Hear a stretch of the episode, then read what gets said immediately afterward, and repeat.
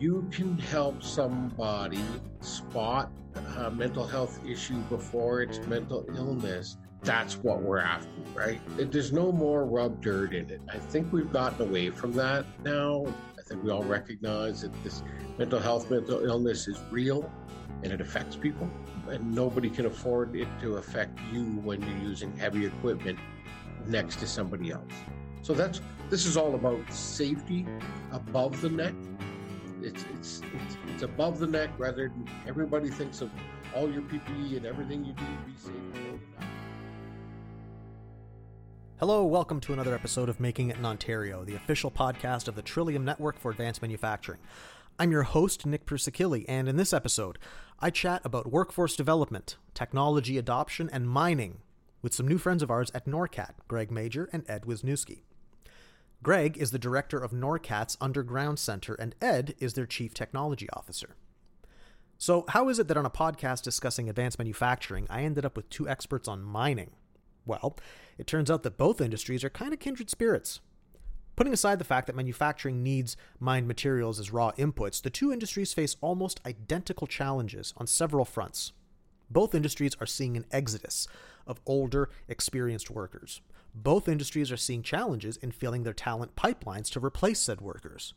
Both industries are struggling with perception challenges as to the jobs they offer, and both industries are currently working hard to adopt advanced technology to improve all aspects of their operations.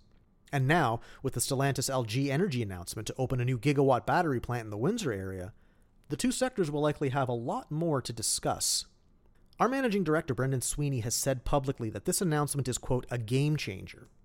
He's not being hyperbolic. This will change the game for Ontario's electric vehicle manufacturing future. As most people know, Canada has a long history of pulling valuable raw materials from the ground and selling them to countries and companies that have the ability to do the high value added process work. This often meant that the value chain in Canada between the mining of raw materials and the manufacturing of the final product for several goods like EV batteries was often broken, and at times left the province and the country entirely. As the shift to EVs slowly becomes the norm and we begin mining raw materials to fill the capacity in our new gigafactory, it's important that these industries, and rather the people that work in these industries, are ready. Recently, both the federal and provincial governments released their plans for Ontario's and Canada's minerals. You can find the links to their plans on our blog post, and we encourage everyone to read them. The province's plan has an interesting quote from the Ontario Minister of Northern Development, Mines, Natural Resources, and Forestry, Greg Rickford. In the plan, he says, quote, For many decades, Ontario's mining sector has fed demand for industry, fueling construction booms and steady growth in our manufacturing sector. As the world shifts to a greener, more connected, and tech driven economy, there's no question that demand for critical minerals will increase. End quote. Later in that same document, they also mention NORCAT by name and their underground center as a place where, quote, companies can develop and test new technologies in an operating mine setting while also training their workforce. In the federal government's plan, they say, quote, establishing manufacturing capacity for energy storage and EVs in Canada would provide certain economies of scale and related skills and infrastructure to develop in the surrounding market ecosystem, end quote. Sounds like our governments are getting ready for something big. The Trillium Network has published several items on the subject of manufacturing workforce development, and progress is being made in the advanced manufacturing ecosystem. You can check out our reports page in previous podcast episodes to see what I mean. After chatting with Ed and Greg, it was very encouraging to hear the two of them discussing how to better attract and retain more young people, how they've adopted advanced technology to vastly improve training process and active safety protocols. At the end of every video call I've had with them, their sign off, instead of goodbye, is stay safe. It's part of their day to day. It's part of their professional culture. Heck, they even made me want to go visit an active mine, which, by the way, is what NORCAT's Underground Center actually is. It's a place where people can be trained, technology can be tested, and the final products can be demonstrated, all in real time and in real world circumstances. In short, the NORCAT Underground Center is likely going to get a lot busier as we move forward into the next decade. And that's a good thing. So, with that, here's Ed and Greg discussing how their facility will help us to keep making it in Ontario. And just like that, we're rolling. Good morning to both of you. Thank you for joining me today on the podcast. Before we go any further, uh, because there are some people who haven't had the benefit of meeting you first, would you gentlemen please introduce yourselves, starting with Greg Major, because he is in my upper left hand corner? Uh, good morning, and thanks for having us on here. My name is Greg Major. I am the director of the Norcat Underground Center out here in Onaping, Ontario. I've been out here for seven years, been with Norcat looking about 22 years. Thank you for joining us today. And Edward, Hello. Good morning. I'm Ed Wisniewski. I'm the Chief Technology Officer for NORCAT. I'm responsible for pretty much all of the technology that NORCAT has uh, at all of its various locations across Ontario and beyond. I've been with NORCAT since 1996, the inception of NORCAT, and uh, I've been here to grow it from the beginning of time. That is fantastic. So there's a fair bit of institutional knowledge between the two of you, then, isn't there? Oh, absolutely. Yeah, that's fantastic. Thank you again for joining me. Now, as most of our stakeholders are aware, we have a, a, directory listing on our website called the Manufacturing Ecosystem Partners, of which NORCAT is one. And on the website, we obviously kind of discuss a little bit about what our MEPs do. So, for the benefit of those who are who, who have not heard of NORCAT, give us a quick, uh, you know, NORCAT 101. Okay, so uh, I'll, I'll I'll try and field that one, Ed. Uh, so NORCAT was based in health and safety. That's what we started with. That's what we are still our number one strength is. Uh, we have grown from one building to several locations across the province. Um, although we are strong in mining, that is not our only gig anymore. Uh, technology, um, Ed's department has grown phenomenal, phenomenally. The, stu- the studio has produced some amazing technology that is not only mining based anymore. Um, it's used by different organizations for different reasons, training being the number one. But that we're still strong in, in mining, and, and most of our mining partners use our training or training setups for um, for getting on and off properties for different reasons. Yeah. So besides the training element that that NORCAT's main role is, uh, we also have an innovation side to us where we provide uh, local uh, SMEs through our regional innovation center.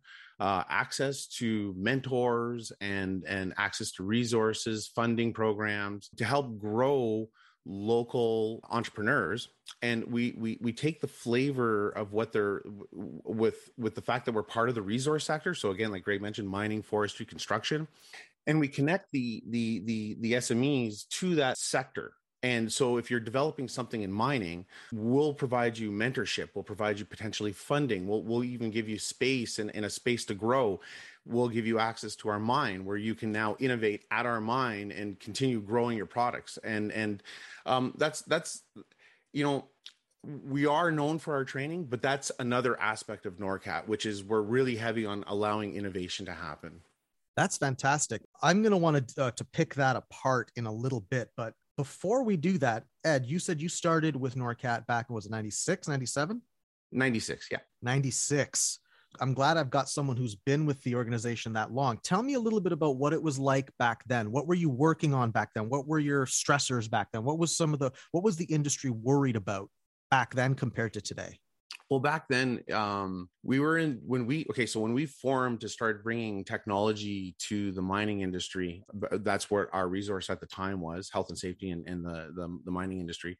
One of the challenges was where we were actually transitioning that world from overheads to CDs. And our challenges really were finding people that, oh, yep. Can I just quickly clarify? You're talking about overhead projectors. Right? Absolutely. The old okay. the old transparencies where you throw them down on a thing and it would shoot on a on a on a screen. And wow. the best thing about those, you know, I you know when we grew up in elementary school, I remember they used to use overheads in our in our classrooms, but you know for taking notes and whatever. But when I finally got to NORCAT and I was watching how advanced overheads work. Well, I learned that you can actually like, you know, animate and tell stories with them because they just keep stacking them and growing the story and story on top of them. So, you know, I was part of a program where it was talking about how we are the seeds and we have to grow the company. And I, I watched how a little seed turned into a plant through overheads. It was, it was an interesting, you know, I remember they were training me this way, but our challenge was we needed to convert that mindset to digital media. We needed to get down to, okay, we need computers with MPEG cards. You know, you couldn't back then. Computers couldn't even play video. You you needed a specific uh, an MPEG card. it was it was an, it was an insane thing the way things worked. And so, besides a technology challenge, we had to satisfy that element. We had to find people that knew this industry and, and, back then it really wasn't it wasn't really out there. So we were we were um, we were learning everything on the fly and trying to find people that could help us and, and teach us. And again that really wasn't out there um, because we were we were being we were so brand new to this this technology that um, we ended up becoming the resource to learn it all. And as we as we started with CDs, we moved from that to eventually uh, creating labs of you know network programs, and then eventually to the internet. And and here we are today. You know, we're we're producing stuff on the internet, which is far much easier than the old days because when we produce a, a, a program on CD and then somebody said, "Oh, I want to change the video," and we just sent a thousand CDs out, that's another thousand CDs that got to go out. So let's talk a little bit about uh, what you guys are up to today. I've got um, you guys have had a little bit of ink in uh, CBC, haven't you? Uh, yeah, sure. Yeah, yeah, those three articles there. Let's let's quickly chat about them real quick. Um, so Made in Sudbury VR training wins international award. Now, uh, yeah, thumbs up, well done. Let's so let's talk about that VR. What's happening with that VR training? So VR is, is, is a tool to us. It's it's it's not um you know a lot of people look at VR as as as a gaming technology, and um, what we've done with VR and uh, again Norcat has actually let us play with VR or, or, learn with it since about 1998 when when we had our first actual tools. But it, it wasn't until about 2012 um, when the DK1 came to the market, and we were able to uh, put together a team now of um, people that uh, like-minded people that were like come from the gaming industry and that knew the technology and our, our trick was to educate them on, on the, the, the training side of, of of the world and see if we can merge the two technologies from being able to create an interactive uh, piece where we don't use VR to replace training um, we do not make a training program where you're going to put on a VR headset and you're going to go from start A to B and be done with the whole program. Uh, we haven't done that yet, and and I don't see us for in the first foreseeable future doing that because what we do is we wrap a curriculum, a real educational program, and then we take parts of the program that normally would have been traditionally done on a PowerPoint or something like that. And we solve that problem in VR if the technology allows itself to. So, in the case of this award, the problem was is is uh, underground pre-operational checks. Uh, the problem that is that happens from this is when you want to train somebody on a pre-operational tr- check underground on a vehicle you got to take the vehicle out of uh, production. When you take the vehicle out of production the mine's no longer producing money with that vehicle and you but but you have to do this to train the, the students on it because they have to know how to do a pre-operational check. The other potential challenge you have when you're doing this type of training underground is uh, getting to the training location. So, for example, even my production crew, when they went underground to capture the pre operational check, which was about a, a two hour job to record the video and learn about it, they were actually stuck underground for six hours because they had to wait. There was a there was a problem with the cage, and they had to actually wait in the uh, refuge station for approximately four hours for a cage ride.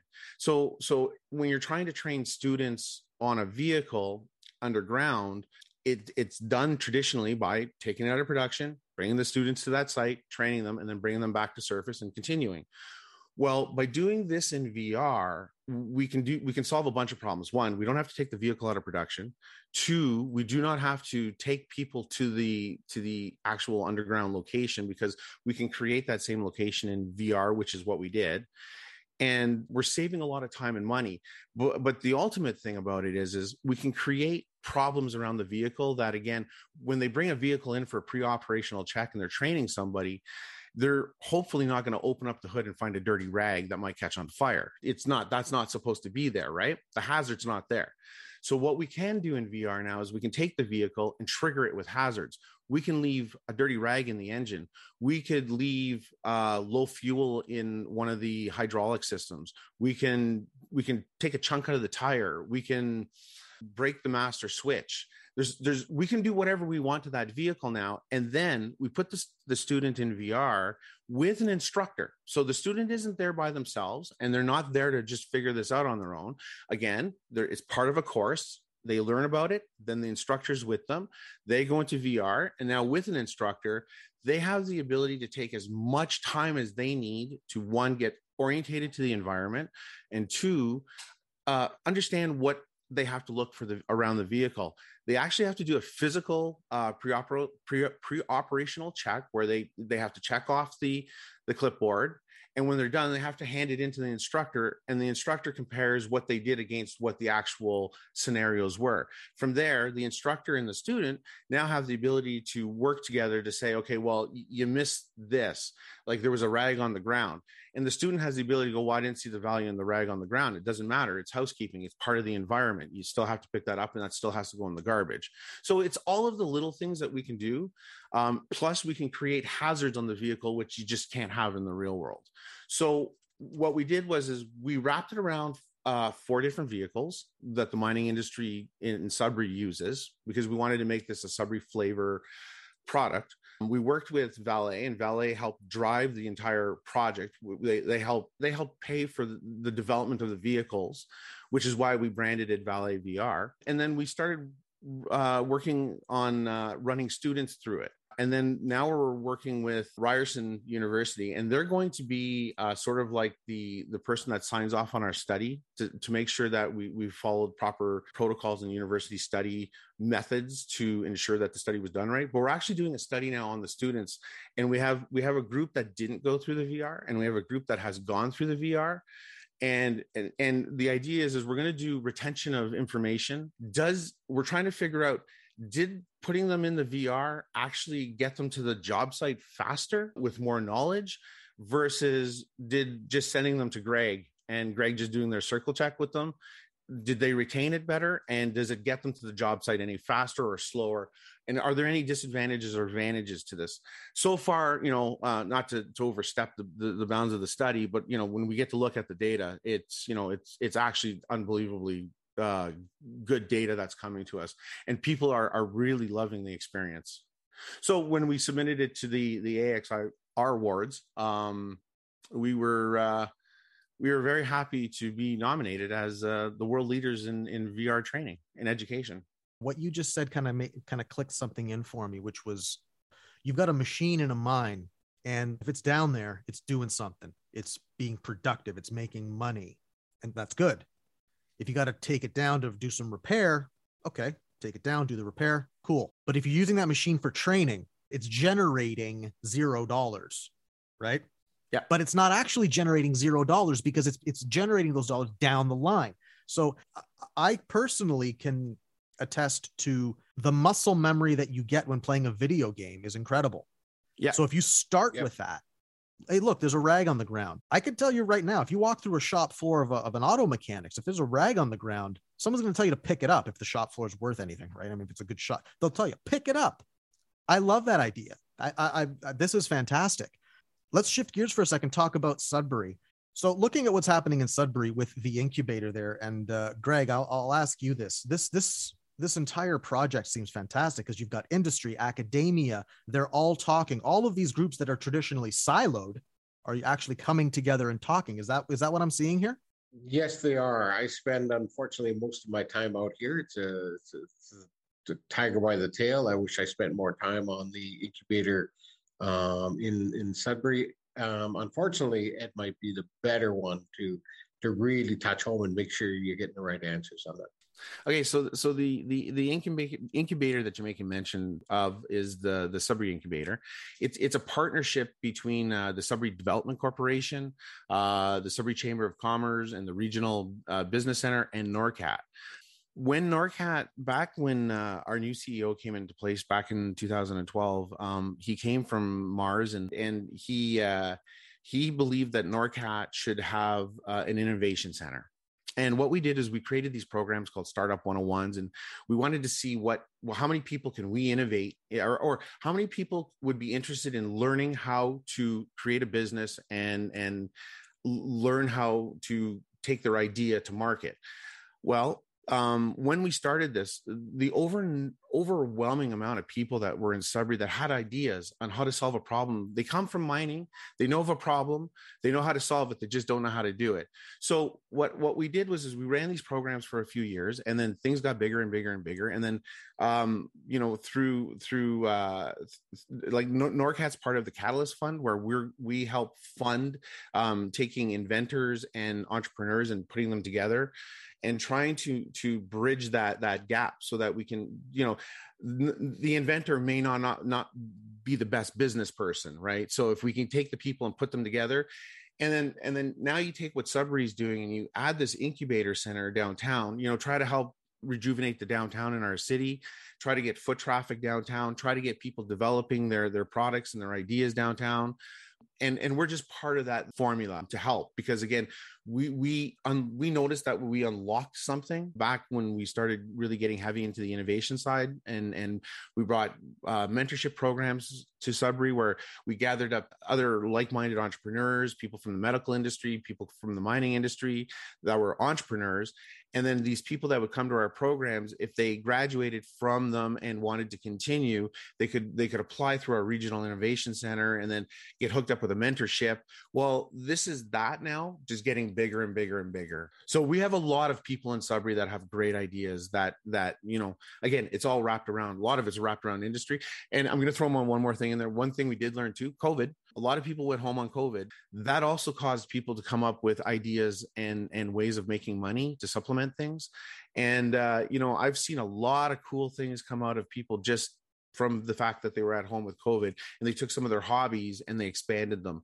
And so now some of these people are too will have access to being able to go to the downtown and see if they can make a business for themselves rather than you know being reliant on having to work for somebody. You know it's always better if you can work for yourself i guess Right. Now, Greg, I'm also gonna I'm, I'm, gonna I'm gonna probe you for some answers here on this because yeah. I also saw that uh, uh, some time ago, back in May of 2021, you were quoted talking about the mental health considerations of the miners and their. I I would love to hear more about what your thinking is on this, like when it comes to training and and you know, because like it, it's it's pretty easy to identify what burnout looks like from my seat from like you know other uh, let's say sitting in an office but tell me what burnout looks like tell me about the mental health considerations and, and, and the training that you look for for miners so we worked with WSN. They provided a fantastic program for us to help miners move forward in their careers safely. And I'll tell you, miners are a tough bunch. Uh, he, she, it doesn't matter the age, they're doing an inherently dangerous job. They're working uh, long hours, they're working away from home. Um, they're working in the dark at all times. So you can just imagine their mental state, if not recognized, if situations aren't recognized, it could put them in danger. Uh, and when I say danger, I mean we have uh, mental health issues, mental illness, they are different. One sometimes leads to the, the second. Program we're looking and make sure that our students go through is identifying it. Uh, how can you identify a mental health issue in your colleagues, your friends, your partners working at the face? Uh, those are things that your employer wants you to be better educated in. You've got to remember how long your underground working for the organization compared to actually you're at home. Figure it out. You're there as much as you are at home right? Or you're on the road. Things such as an easy identify once you work with somebody so long you, you know them. You know what time they get to work. You know what they drink in their coffee. Uh, but there's so many things that can help you identify uh, situations like uh, maybe he's coming in late uh, maybe he's blowing chips. Maybe, uh, maybe you know, little things like he's not even washing as much. He's not showering as much. What's changed? Uh, maybe he's drinking. Uh, even how he dresses. If you can help somebody spot a mental health issue before it's mental illness or before um, something worse happens, that's what we're after, right? It, there's no more rub dirt in it. I think we've gotten away from that now. The the adults out there and, and rough and tough miners have gotten away from, oh, just rub dirt in it, you'll be fine. I think we all recognize that this mental health, mental illness is real and it affects people. Um, and nobody can afford it to affect you when you're using heavy equipment next to somebody else. So that's this is all about safety above the neck. It's it's it's it's above the neck rather than everybody thinks of all your PPE and everything you need to be safe below the neck. This is the same thing above the neck. One of the things that I've realized from my chair and behind this microphone when I'm talking with industry people is that the most important, yet almost impossible to measure aspect of business is culture. And that culture of, like, like, like Greg, like you just said, i'll oh, just rub some dirt in it or just walk it off. That mentality again, I'm not an expert, I'm, I'm, and I'm just guessing, and who knows, maybe I'm wrong, but I, I feel as though that mentality has probably caused countless dollars in damage, countless has ruined countless lives. I'm glad to hear you say that.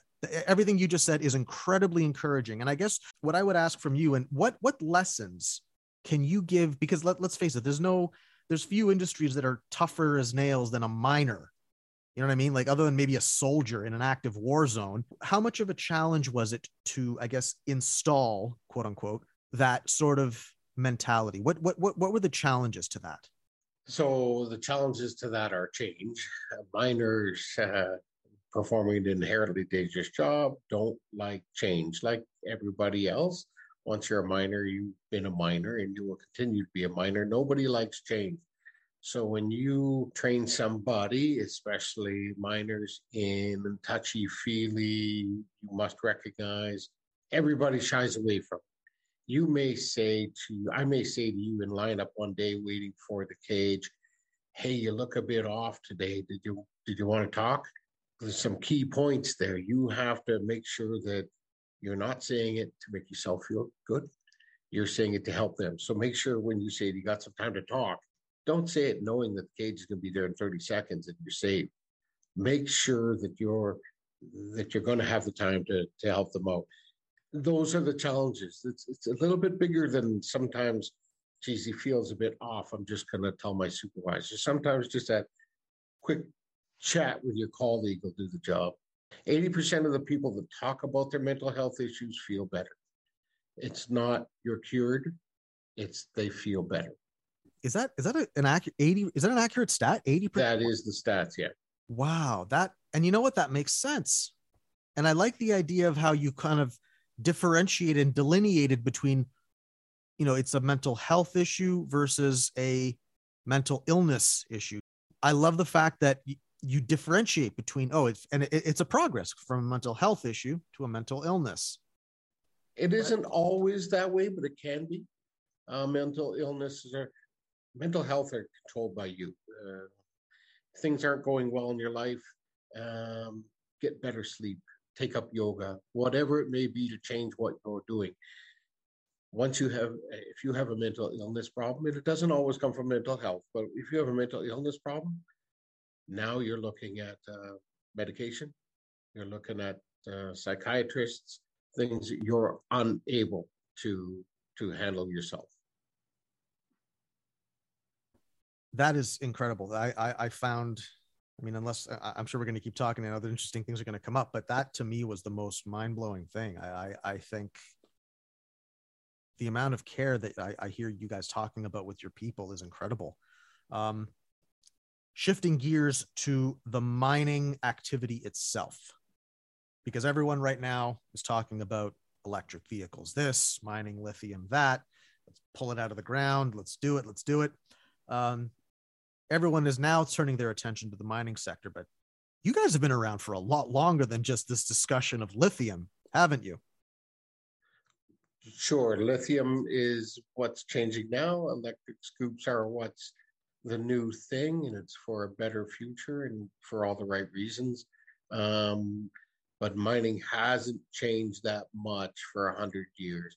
Even the scoops, they may not be running on diesel when they're done, but they're still in the hands of a miner doing the same job. So let's talk a little bit about mining proper.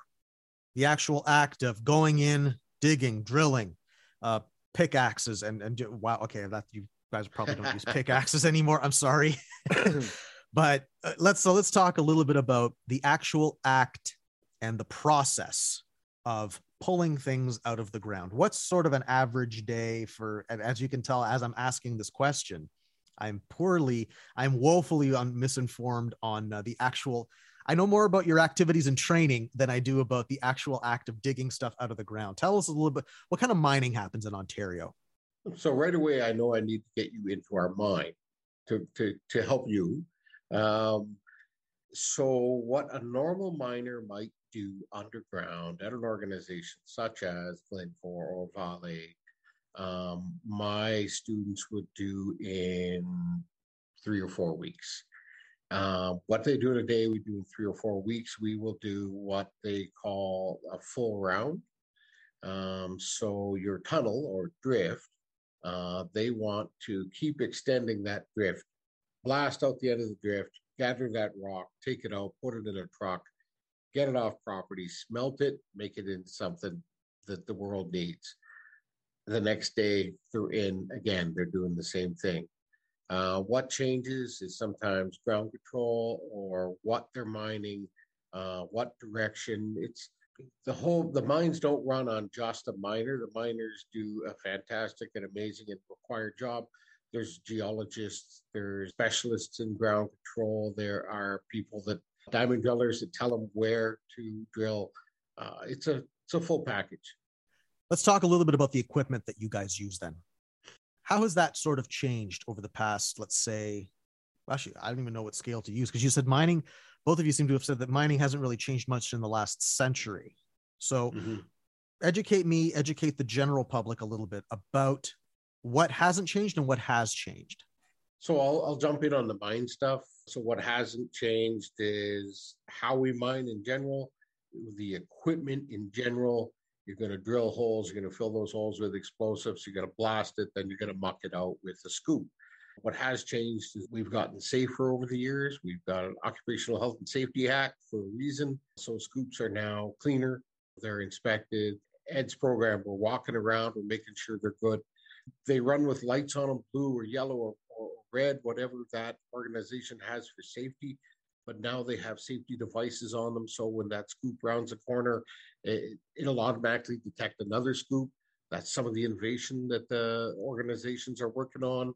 Um, it'll, it'll even just detect people. The people are yeah, even notified now. Yeah, asset tags, right? Yeah. You've got something on John Doe. That uh, scoop goes around the corner, detects it, says, "Hey, John Doe's on this trip. Maybe you shouldn't be, but regardless, he's there. I stop all these safety features are there because of accidents or incidents in the past. Another thing that's changing is a lot of technology is being implemented in the mines, uh, stuff that they didn't have before. So, like for example, at, at, Greg's mine, we're looking at putting in 4G and 5G technologies so that people can use um, devices. So, like for example, I know of a mine in Sudbury right now that's using um, uh, uh, uh Android or iPhone tablets, and they have the ability to see their mind map in real time. They can control things in real time. In the event of an emergency, their device automatically kicks in and shows them where the nearest route to where they should go to for refuge stations. So there's a there's a technology play now that wasn't there before. Uh, people are getting tablets and stuff to go underground with. You know, your circle check that I was talking about earlier, the pre-operational check that you know that's done on paper with you know pen and check marks. Well, n- now that's actually some mines are implementing that through a digital process, which actually does something a little bit bigger because what it does is it allows us to do analytics over that right away, saying, oh, okay, you know what, we're noticing that uh, uh, you know this type of scoop, we're having to replace this type of hose more often, and it and they can get the notifications of the work orders a lot faster when when they're doing them digitally and the information sent up right away. Again, with with all the new technology that's being implemented in the mines, we're going to see a huge change in the future, especially with the uh, automation that's coming and, and and the electric vehicles and stuff like that. So, yeah, that, that's a big difference than in the past. So let's talk about the miners. How does one get into mining today? Uh, so in Ontario, which is got easily the best regulations for this country or the world, and I and I don't say that because it's untrue. It is true. They require Common Core, which is basically a license. It says I can go underground and work in Ontario because I've got my license. I've been trained under these modules, several different modules. Each module is for a different aspect of mining, whether it be drilling, blasting, mucking, etc. You must be trained on the very basic modules to even go underground in Ontario to work as a miner. And then there are specialties to go underground, work as a miner, and make you useful, make you more useful than your partner, right? But we have learned that Common Core is required just because John Doe is strong or John Doe is smart or John Doe shows up on time unless he's got the required training, he shouldn't be working underground. And that's what's changed is you don't just put him under because he's a friend. Hiring companies don't even pick up your resume if it doesn't have the ministry transcript that says this person has been trained and he's got the required documentation. So is it fair to say that in the past, if you walked up and wanted to work for a mine, you basically just had to kind of flex your bicep and be able to demonstrate that you can add five and five and get to 10. Is that that was it, right? That's why Common Core was invented. And I'm not saying that was last year. I mean, this has developed over time, but that's why it's there. And that's why Ontario is so solid on it. Mining is an inherently dangerous job. And I think I've mentioned that. But with the regulations and the training that we provide, although it's dangerous, you don't have an accident every 30 seconds like other industries. Uh, we're pretty solid on this. And yes, accidents happen, but because our guys are trained, and I don't mean just my guys, Ontario Common Core, accidents are down. One of the things I'm most encouraged about in this interview is the number of times that you both have have mentioned the word innovation. And innovation is one of those concepts that I mean it's kind of like, you know, you know it when you see it, but it's very, very, very hard to define. However, the fact that you guys have incorporated video game technology into your training, the fact that you're understanding things like mental health tells me that you're you're you guys are very much tearing down the silos and allowing for innovation. I I I've, I'm I'm very encouraged about everything I've learned. Is there anything that you guys wanted to add before we sign off?